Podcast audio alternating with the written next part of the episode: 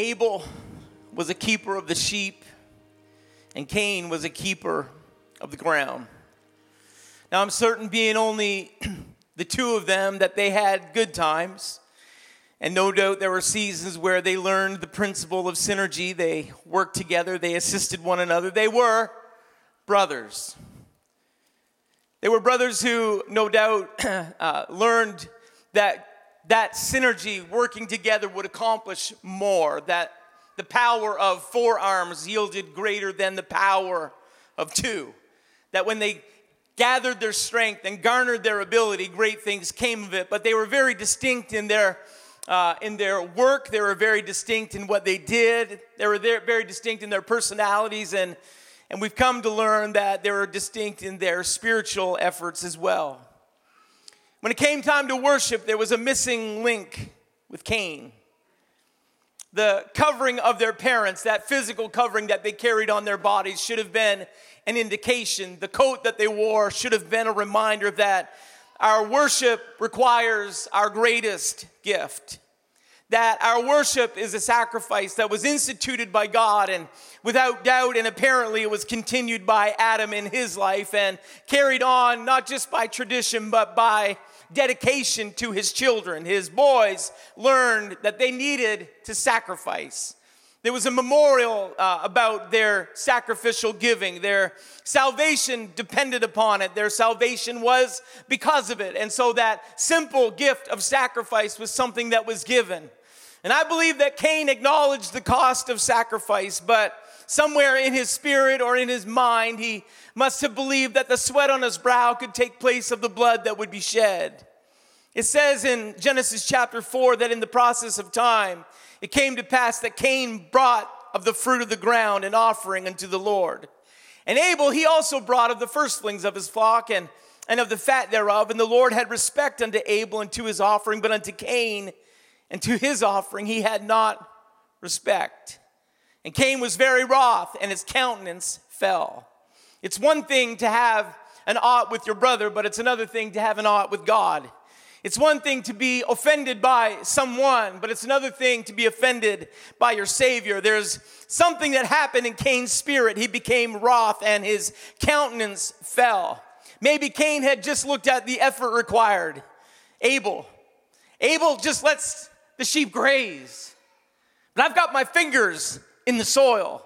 I, have got the, the sweat on my brow to prove that this fruit that came from this cursed ground cost me something. I've got star- scars from the thorns and the thistles that have marked my body. I, I, I've got this pain that I've endured to bring this offering, and that's not enough. It wasn't enough because Cain didn't understand the principle that God had applied, that his worship wasn't something that he could work for. It was something that he had to offer. It, it cost him something, but it was only an offering of blood that could push the, the effect of sin forward. It required that offering. Cain's decision yielded great division and it led to destruction. And God tells Cain, He said, Cain, if you do well, things are going to be all right. But He said, if you don't, sin lies at the door. And it that sin that lied at the door, it loves division among brethren. The sin that lied at the door loved that devastation that could come. The, the sin that lied at the door of Cain's life, it waited there for him to make the wrong decision. It waited there for him to get a little harbor of hurt. It waited for him to kind of get that, that sting in his spirit that wouldn't just go away. It waited for that moment and then it would pounce. Cain Cain, don't do wrong. There's great impact and effect from your actions and your activity. Can I remind us today that the enemy always fights true worship? And sometimes when we come in a room like this, it's easy to get lost in the shadows of someone else's praise, but God still requires something of you this morning.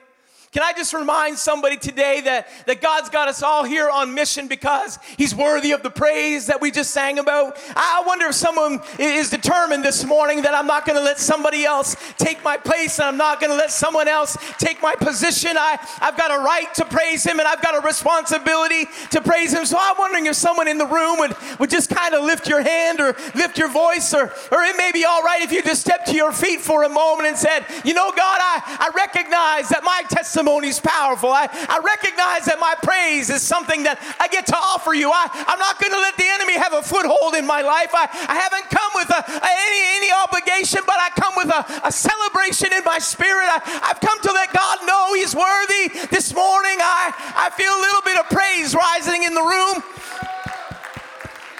Come on, I wish someone would just be determined this morning. I'm going to be able. I'm going to give them the very best that I've got. I, I'm not giving them the leftover of the week. In the beginning of this week, I'm letting God know God, I'm giving you the very best that I've got. Hmm. Oh. There's something that begins to move. That's the power of sacrifice. God sanctions it, God blesses it, God comes amongst it. That's why He said, I inhabit, I move in the praises of my people.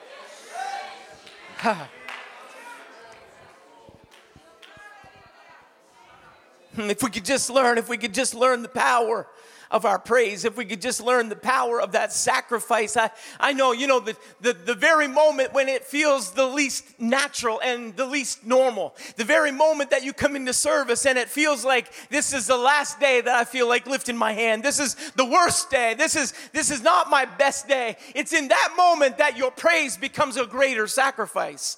The greater the challenge on this side, the, the greater the struggle on this side of your life, the greater the praise and sacrifice becomes on this side of your life life. The greater the enemy fights and he wars against you, the greater the opportunity you have to let somebody know God's greater than the struggle, God's greater than the problem. I'm not going to let an offense come between me and God. I, I just want him to know you're in control. God, you're in control of it all. Uh, if, if, if, Cain had only known, if Cain could have just seen it, if he could have seen the effect and the, the power of his actions, if Cain could have realized what could have been multiplied power became missed potential with a breakdown in brotherhood. It says that Cain in chapter 4, verse 8, it says Cain talked. I looked the word up, it means loquaciously. That's a big word for me. I think that's more than two syllables, that's a lot more than I usually use. Um, the inference is that it was poetically, it was, it was soothing words, it was calming speech, it was anything but what Abel would have thought that was behind the conversation that Cain talked. He, he spent some time discussing with Abel. Abel had his guard down. Abel wasn't intending Cain to attack. Abel didn't know was, what was going to happen. And it said that when he, he spoke that way with Abel, his brother, and it came to pass that when they were in the field, that Cain rose up against Abel, his brother and slew him. The, the spirit of Cain was that of the opposition of true worship and sacrifice. Abel's true worship was met with Cain's true hatred.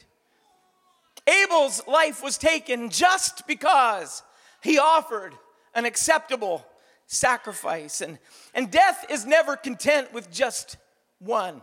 Death, the enemy has already, uh, he, he's already caused Adam and Eve to live in the shadow of their sin. He's, he's already caused them to question their position and their place in God. He's, he's already allowed them to eat of that fruit without any hesitation, no, no ill effect in his spirit. The enemy's just desire for someone to experience death.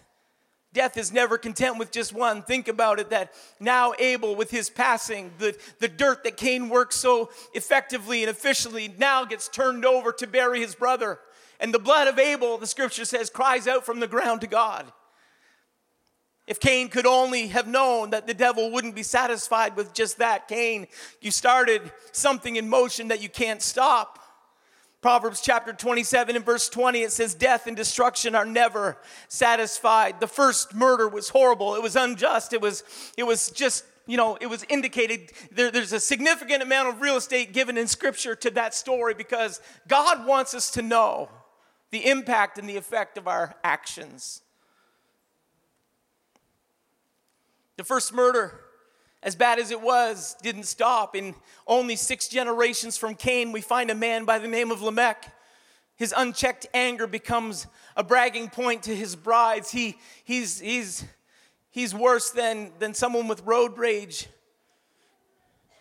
Has anyone ever experienced some, someone with road rage? I mean, anyone, I'm not asking if that was you were the road rage guy. We'll save that for a little later. I unintentionally, I'll add that very, I, did I say unintentionally? Let me remind you, it's unintentional, this, this conversation, that what happened, I, I was coming out, coming out of Canada, Gibson Street, and, and I unintentionally, someone say unintentionally.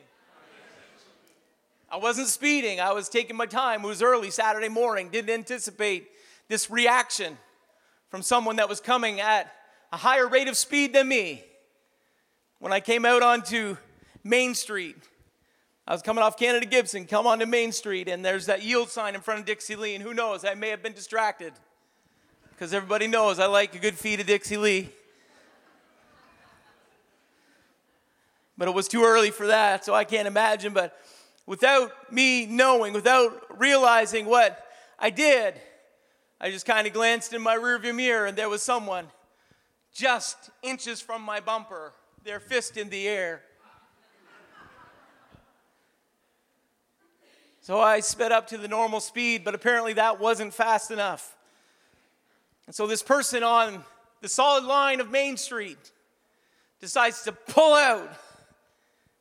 I'm going the speed limit. He pulls out and he tramps down on the gas, and his car didn't have much gumption anyway. Maybe that was why he was upset that he got slowed down and was going to take him so long to get sped back up. And here he is trying to go by me on the main road. Thankfully, it was Saturday morning. There weren't many cars that were coming. He, I don't know how much of the story to tell. It's not in my notes, is it, guys? Not in my notes, but they go by. He's going by.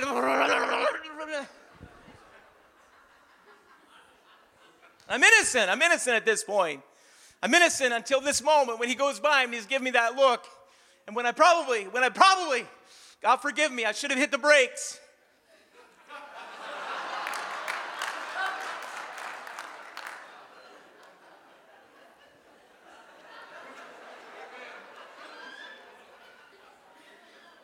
But I just pressed the gas.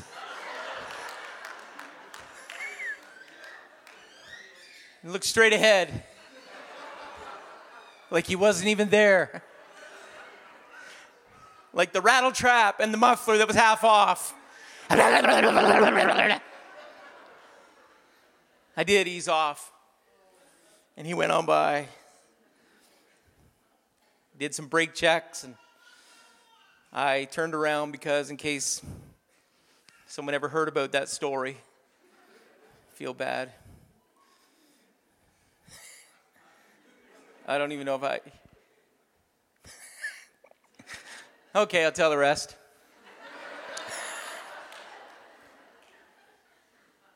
he put the brakes on, and, and, and truth is, he stopped. And then the door flung open. And, and that's when I thought, no, not today. I just turned around and drove the other way. With a big smile and a wave. if that was any of you, I apologize. I don't think it was. Anyhow, anger, anger. Anger can get the better part of us. I, I really wasn't upset. I was truly humored. but anger, anger can get the best of us in those moments, can it? Anger, who knows? Who knows what piled on to the story before we get to it? Who knows what kind of day that guy on Main Street had had before we met in that unfortunate exchange, that yield sign? my ignorance or my poor skill, I, I don't know, but here's what I know is that the, the impact of that moment shouldn't have yielded that product. But that's what anger will do. Anger will take you further than you ever intended on going. Unchecked anger spirals quickly.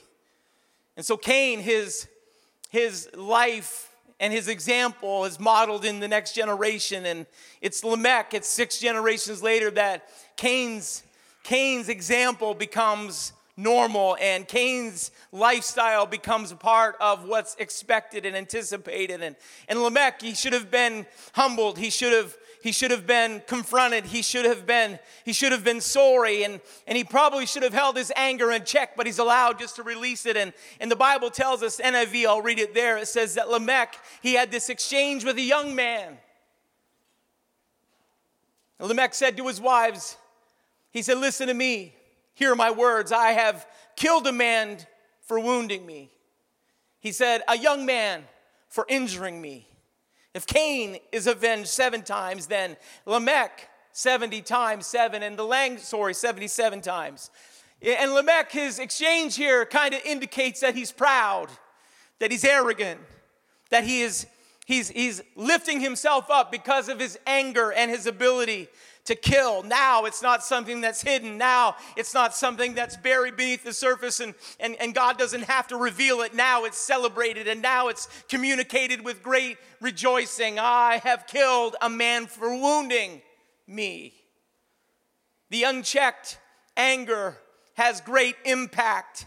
And so we see that from generation to generation, the enemy's intention for death isn't removed and it's not released, it's not even lessened, it's increased upon generation to generation. And Lamech has a son by the name of Tubal Cain. Tubal Cain is born, and the Bible tells us that he was an instructor in the work of brass and iron, Genesis 4 22. And, and I don't know where it started. Somebody figured it out that when the fire was hot, metal was soft, and it could be formed and forged to become something strong. And that would be a wonderful gift. It was used for good. However, in this line of Lamech, that gift and that skill and that talent isn't used for good. It's used for evil. As a matter of fact, Tubal Cain's name literally means Cain's spices because he seasoned and enhanced the evil work of Cain. He he was a blacksmith, a skill when used for good. Like I mentioned, it was it was effective in saving time, building defense, maintaining equipment, or planting and harvesting crops. But when it was used for evil, Tubal Cain became the creator of weapons to kill.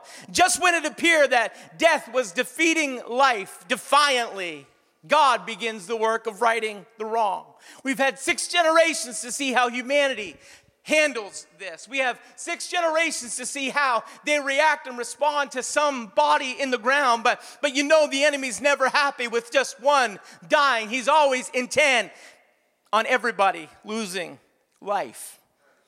Tubal Cain, he's working and he's boasting about his work of death. He's become the, the, the one with the ability to take life more efficiently. He's, he's celebrating that. He was the creator of weapons to kill.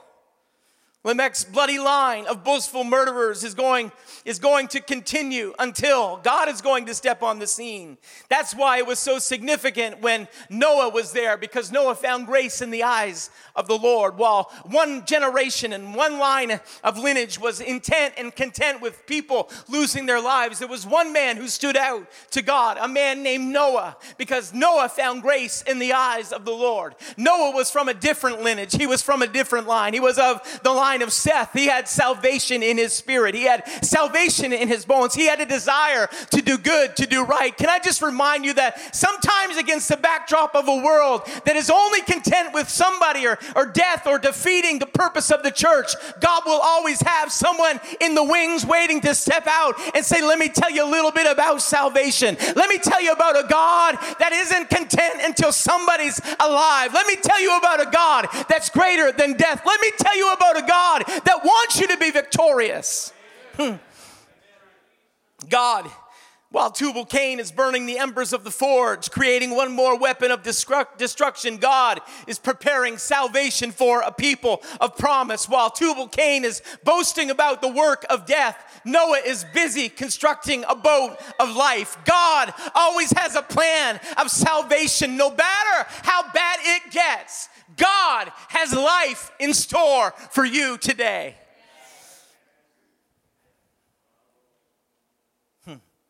Zechariah said, It shall be one day which shall be known to the Lord, not day nor night, but it shall come to pass that at evening time it shall be light. Darkness won't always prevail. I, I know that often we read Luke 17 and we should. As it was in the days of Noah, so shall it be in the days of the Son of Man. We talk about how it was in the days of Noah, that it's going to be like that in the end times, and it will be.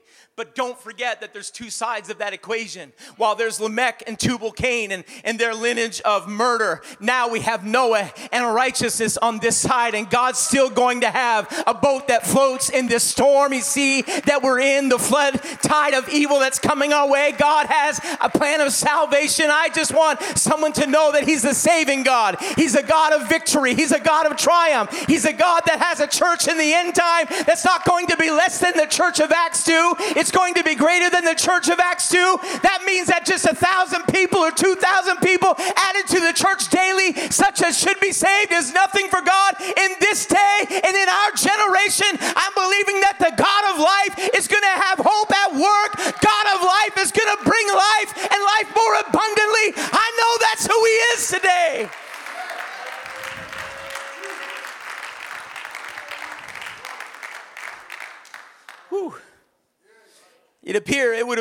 Through scripture that that God has that great plan. God wiped that generation from off the face of the earth.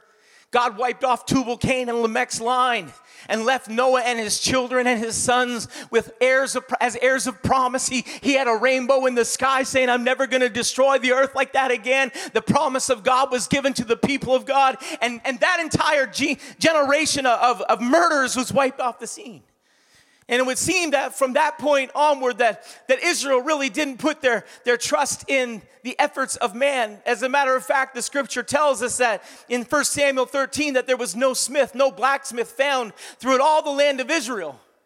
Israel seemed like since God's in control and they've watched him work through through Exodus and they've watched him work through Moses and Joshua. There, there's battles that were fought and, and they never had to lift a sword and they never had to lift a spear. It was just God. He said, march around Jericho uh, seven days one time and on the seventh day seven times and the wall's going to fall and victory's going to come. He, he brought his people into battle and the sword was never unleashed from the sheath. He just allowed them, come on, to begin to sing a song of praise and the enemy was defeated. I'm talking about a God that's greater than whatever the blacksmith could create. They didn't need a blacksmith in their corner as long as they had God on their side. I'm talking about that kind of God today. In our generation, we need to know it's not bombs and guns that brings us to victory, it's the God of eternity that's working on our behalf today. There was there was no smith in Israel, and often we look at that scripture and how derelict that, that, that it must have been on, on Israel's side. They, they didn't have any way to fight, they didn't have any ability to wage war. By human efforts, they, they, they just didn't, they had no chance. But it was a, a constant reminder that God was in their corner. It was a constant reminder. It would appear that through scripture that this absence of the blacksmith in Israel was about a trust that the people had in God. I know in the natural it seems that the nations that control weapons control the wars.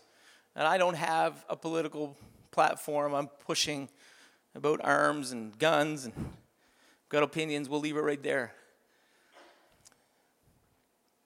But the blacksmith throughout history, right up until the 1900s, was he was a cornerstone in the community. The blacksmith was, uh, he was there to, to help repair and fix things. And, and it's only in this modern age that the blacksmith has fallen out of favor. Our, our generation has developed a desire for the disposable. And I love antique stores because I get to see the nature of the way things used to be. The, the stuff was built so rugged, it's built to last. Or at worst, if it broke, be repaired. Now it's disposable. But those tools that we find, I, I like it when it's um, I like it when it's made in Canada or made in USA or made in England. And it tells me that it's got a little bit of history, it's got a little bit of longevity. It's lasted for a little while longer than some of the new tools that we buy. No criticism. I'm just saying that that, that, that often those tools were forged in fire by a blacksmith. It's Henry Wadsworth Longfellow. He, he was the fireside poet, and he could likely not imagine a time when the blacksmith would fall out of favor. He wrote about the common community fixture in his poem called The Village Blacksmith. I won't quote it all, but let me give you a few, a few stanzas here. Uh, under a spreading chestnut tree, the village smithy lies. The smith, a mighty man, is he with large and sinewy hands, and muscles of his brawny arms are strong as iron bands. His hair is crisp and black and long, his face, face is like a tan. His brow is wet with honest sweat. He earns whatever he can. He looks the whole world in the face. He owes not any man. Week in, week out, from morn till night, you can hear his bellows blow. You can hear him swing his heavy sledge with measured beat and slow, like a sexton ringing the village bell when the evening sun is low. Toiling, rejoicing, sorrowing, onward through life he goes. Each morning sees some task begin, each evening sees it close. Something attempted, something done. He's earned a night's repose. The idea to Henry that a village could be without a blacksmith was foreign. Even our tiny King's Landing boasts, boasts its own smithy. And in my mind, it's one of the highlights of the tour if you go. So, so if a little village wouldn't go without, imagine a nation, a people, a country without a blacksmith. Israel, wouldn't that be a priority for your protection? Wouldn't that be something that's required or needed? Shouldn't someone figure out this responsibility? But somehow that kind of got put to the sidelines because Israel began to realize, or Israel understood that God was on her side. If God was on your side, you didn't need weapons of war. Isaiah understood what Israel misunderstood, and he caught what Israel missed. He said in Isaiah 54, verse 16, God speaking to Israel said, Behold, I have created the smith that bloweth the coals in the fire, and that bringeth forth an instrument for his work. For I have created the waster to destroy. God's in control of it all. And sometimes when we look at the situation that our world is in, we're asking ourselves, how are we going to stay against this push and this thrust of the enemy? How are we going to wage this war that seems so apparent, apparently unfair? There is a tide, a flood tide of immorality that comes against the church. But, church, can I remind us that God is on our side? No matter what the enemy has created on his agenda with weapons of mass destruction for the church, the church can still have confidence that God is in control. If God could speak through Isaiah to Israel and say, I created the smith that blows on the coals of the fire, he said, He's in my hand. I'm in control of everything that he does. And can I just remind you that whatever agenda gets pushed in parliament, it doesn't matter because God's still got his hand on the church. If we really, if we really believe in the providence of God and we really believe that he's the King of Kings and the Lord of Lords, it doesn't matter what agenda is created. It doesn't matter what gets passed in parliament. It it doesn't matter what gets pushed by social media. It doesn't matter how difficult or opposing to the church it may seem. I just want someone to realize today God's in control of it all. And if we just remind ourselves, whatever weapon the enemy's formed, whatever he's got in his hand, whatever his agenda is, our God is greater. God's still going to have a church that's going to rise in the end times. There's going to be a rapture, and God's going to pull his people out. He's going to pull us up. If that spirit that dwells in, and come on, that same same Spirit dwells in us, it's going to quicken our mortal body. I'm believing that God's in control of it all. Come on, I. I know what it feels like. It appears sometimes like the enemy's holding all the weapons in his hands, and, and it seems sometimes like defeat is imminent and the enemy's going to be triumphant. But I just want to remind you God's got it all in control. The very weapons that they've got in their hand, formed by whoever, God said, That whoever is in my hand. We can come back to the music. I'm preparing to close. I know what it feels like sometimes. I'm, I'm sure I, I, understand what Moses must have felt like when he cast down his rod and it became a serpent. Take that. Press the gas pedal. Know what he must have felt like in that moment of triumph. But when the Egyptian magicians did the same thing, God, wait, wait, wait, wait. We got a corner on the market, don't we? But God wanted Moses to know that he was powerful and that God could use him. But Moses, don't put your confidence in that rod, put your confidence in your God. Put your confidence in, in God. It's not it's not that stick that's going to make a difference. Put your confidence in God. And, and it's here against this backdrop of concern. God uses Moses not just in a moment, God uses him progressively. In every single plague that God brought through Moses, tore down another idol that Egypt worshiped systematically and carefully, one by one. Can I remind you that God is working for our good? In the moment that it seems like I thought we won the battle, I, why, why the plague? Why going through this journey? Why going through this difficulty if we're just going to get denied one more time. I tell you why, because God's progressive and successively coming over the enemy. And when he's done, there's going to be nothing left for Egypt to stand on. There's going to be nothing left for them to trust in. Some trusted chariots, some trust in horses, but they're going to trust in the name of the Lord their God. When they leave Egypt, they're going to know that God is in control. I just came with a word for someone today. It's already on the screen. Your enemy has no victory. Isaiah 54, verse 17 No weapon that is formed against thee shall prosper, and every tongue that shall rise against thee in judgment thou shalt condemn. God has already proven that a stone and a sling can bring down the enemy.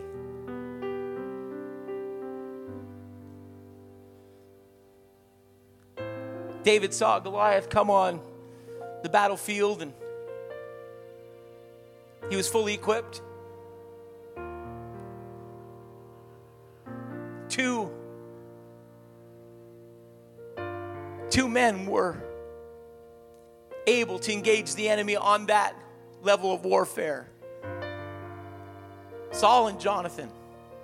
Saul and Jonathan, they, they had armor. They had sword, spear, and shield. They were the ones. Saul, Saul wouldn't wouldn't use his sword, and Jonathan maybe he he couldn't. I, I I don't know, but but God didn't need the weapon of war. God didn't need what what what you know the, the Philistines. They felt like their upper hand was because they had the blacksmith.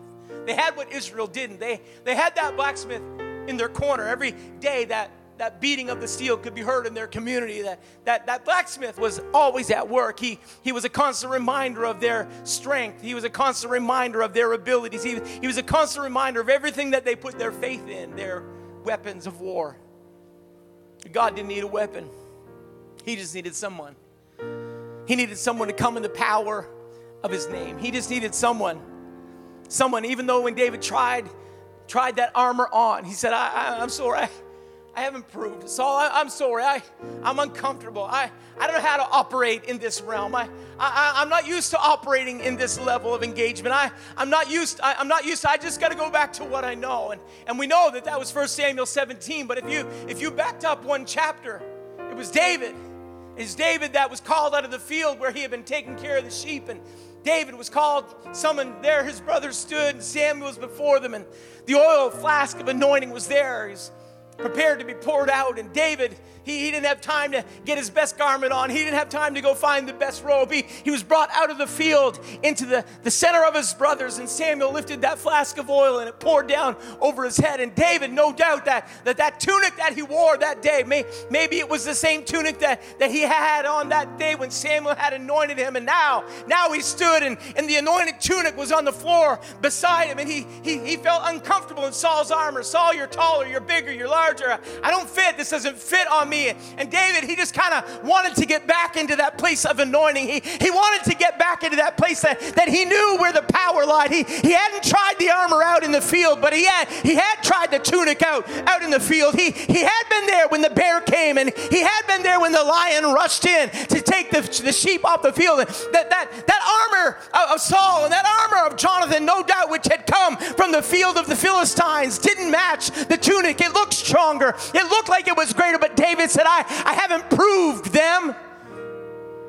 You see, David saw something that, that Saul didn't see. He saw something greater. That, that anointed tunic, he just wanted to get it back on. He, he, he had assurance, and, and it said that he had that shepherd's bag. The Bible's implicit when he said that he got down by the brook and he picked five stones out. He, he didn't need a blacksmith, he just needed God to give him some direction. He didn't need, come on, he didn't need steel, and he didn't need armor. He didn't need a big sword. He didn't need a shield that would deflect the blows. David said, just, just give me something I, I'm familiar with. Just, just give me something I know a little bit about. Give me, give me the anointing. Hmm. Church, the anointing is always going to be greater than whatever the enemy's got planned. God didn't need someone all dressed in the armor of the enemy. God just needed someone with the power of the covenant to be released. I've got to let someone know today you don't have to fight that giant of death by yourself. You don't have to do it by, your, by yourself. There's an anointing that's in the room this morning. I feel it right now. As a matter of fact, I, I wonder if you would stand, but just very carefully. I, would ask there be limited movement in and out because I, I feel there's an anointing ready to, to do a work here right now.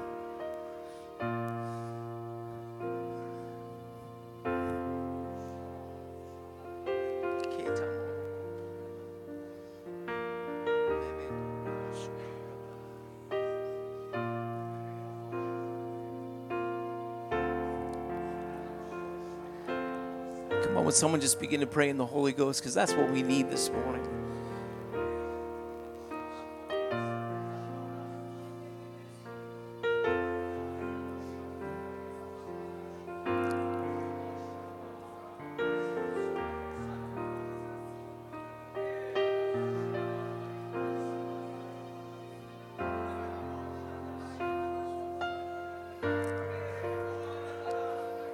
The enemy's made his boast. He's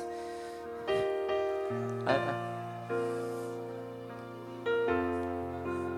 he's come to fight. He's come to he's come to wage war. He's already he's already laid the, the ground rules out. He said he said to Israel, it was Goliath that said, "Give me a man that will fight, and if if he wins, then we'll be your slaves. But if we win, you'll be ours." And David understood that that the cause was greater than the cause because that's what he said to his brothers. He said, Is there not a cause? Isn't there a reason that's bigger than bigger than this enemy? Is it wasn't it wasn't about that single battle that was going to be won in, in the front of people. It was, you know, when, when Goliath issued that that big challenge, Israel would would hide behind the rocks and they just kind of get undercover and and David he, he just he just said is there not a cause? So when when he when he stood before Goliath he came understanding the cost but he also came understanding the cause. CCC can I just talk to you for a moment this morning? And uh, we'll make it evangelistic in just a minute but there is a cause that's worth fighting for today. There's a reason that that we got to that we got to get our eyes off of the carnal armor and focus our attention on the spiritual armor that God challenges us to put on daily. There, there's, there is so much happening in the supernatural realm that, that we can't afford a church to be hiding just at every moment that we hear a little challenge come from the enemy. We need, we need some people that will stand up and say, Is there not a cause?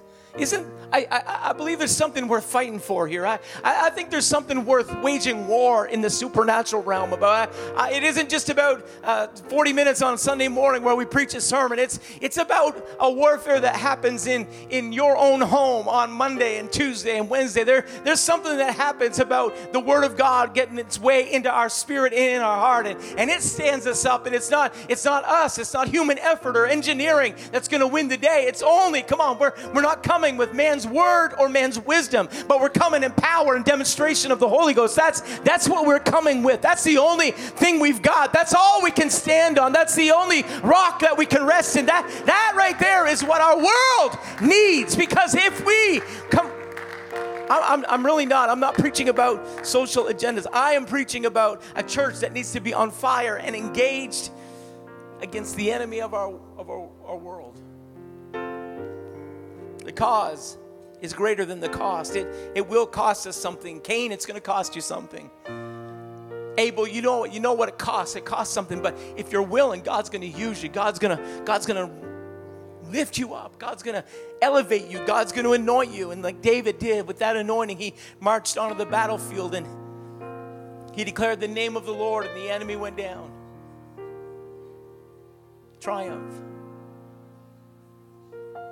The enemy may have a corner on the weapons. The enemy may have the, the boast of the swords, the shields, and the spears, but there is a name. And there are people that know the power of the name. And, and we, we don't walk, when we don't walk in our own ability, our own talent, our own gifting, but when we walk in the power of the Holy Ghost, and I'm praying that the anointing of God would rest in the room right now because some shackles need to break today. Some yokes need to be destroyed today.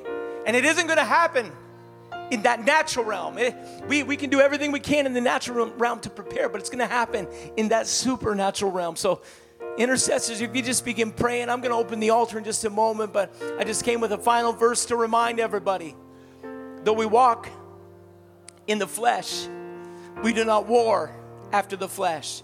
For the weapons of our warfare are not carnal, but they're mighty through God to the pulling down of strongholds, casting down imaginations and everything that exalteth itself against the knowledge of God, and bringing into captivity every thought to the obedience of Christ.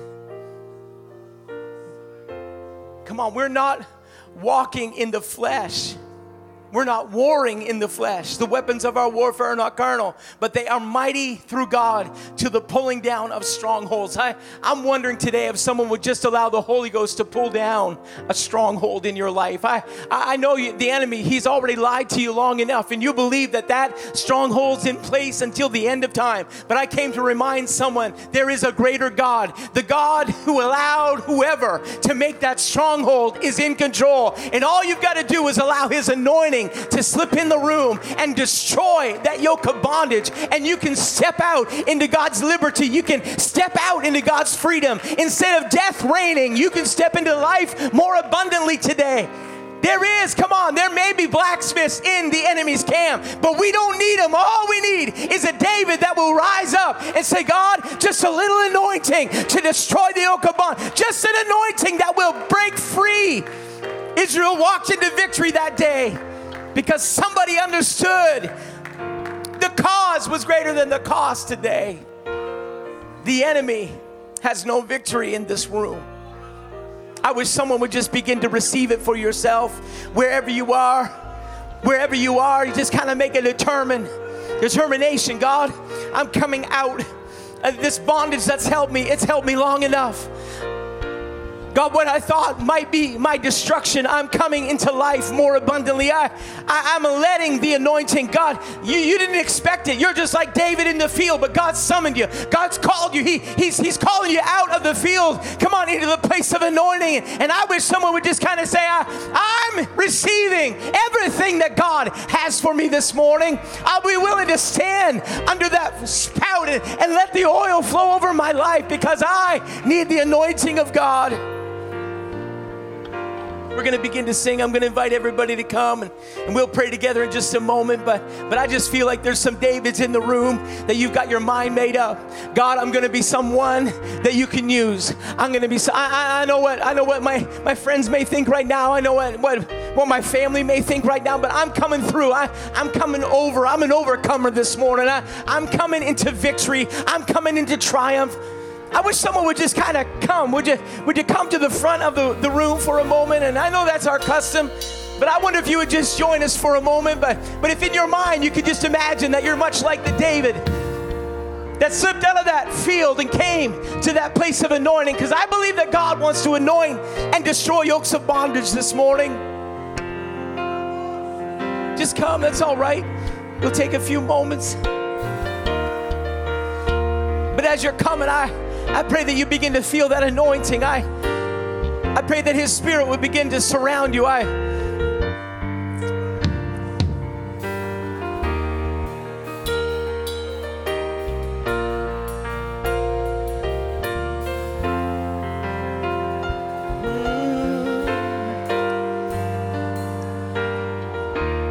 Come on, Goliath's kept you in check long enough.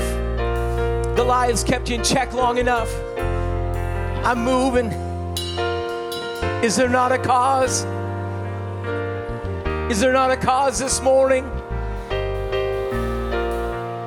Is the cause greater than the cost today? I believe it is. I believe it is.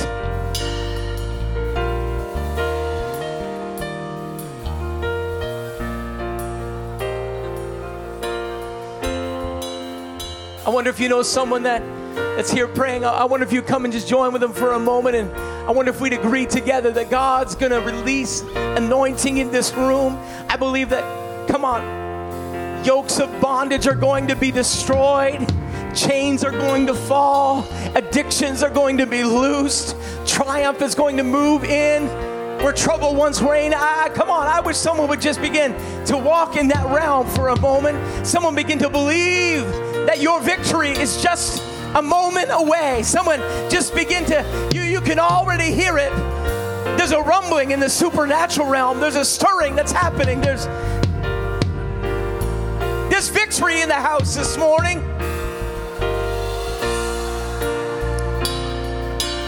Come on, lift your voice, child of God. God, let your anointing rest. God, see me this morning right here. I'm in the need of prayer. I'm in the need of anointing, God. I'm in the need of your presence to move in. God, I'm in the need of seeing victory today.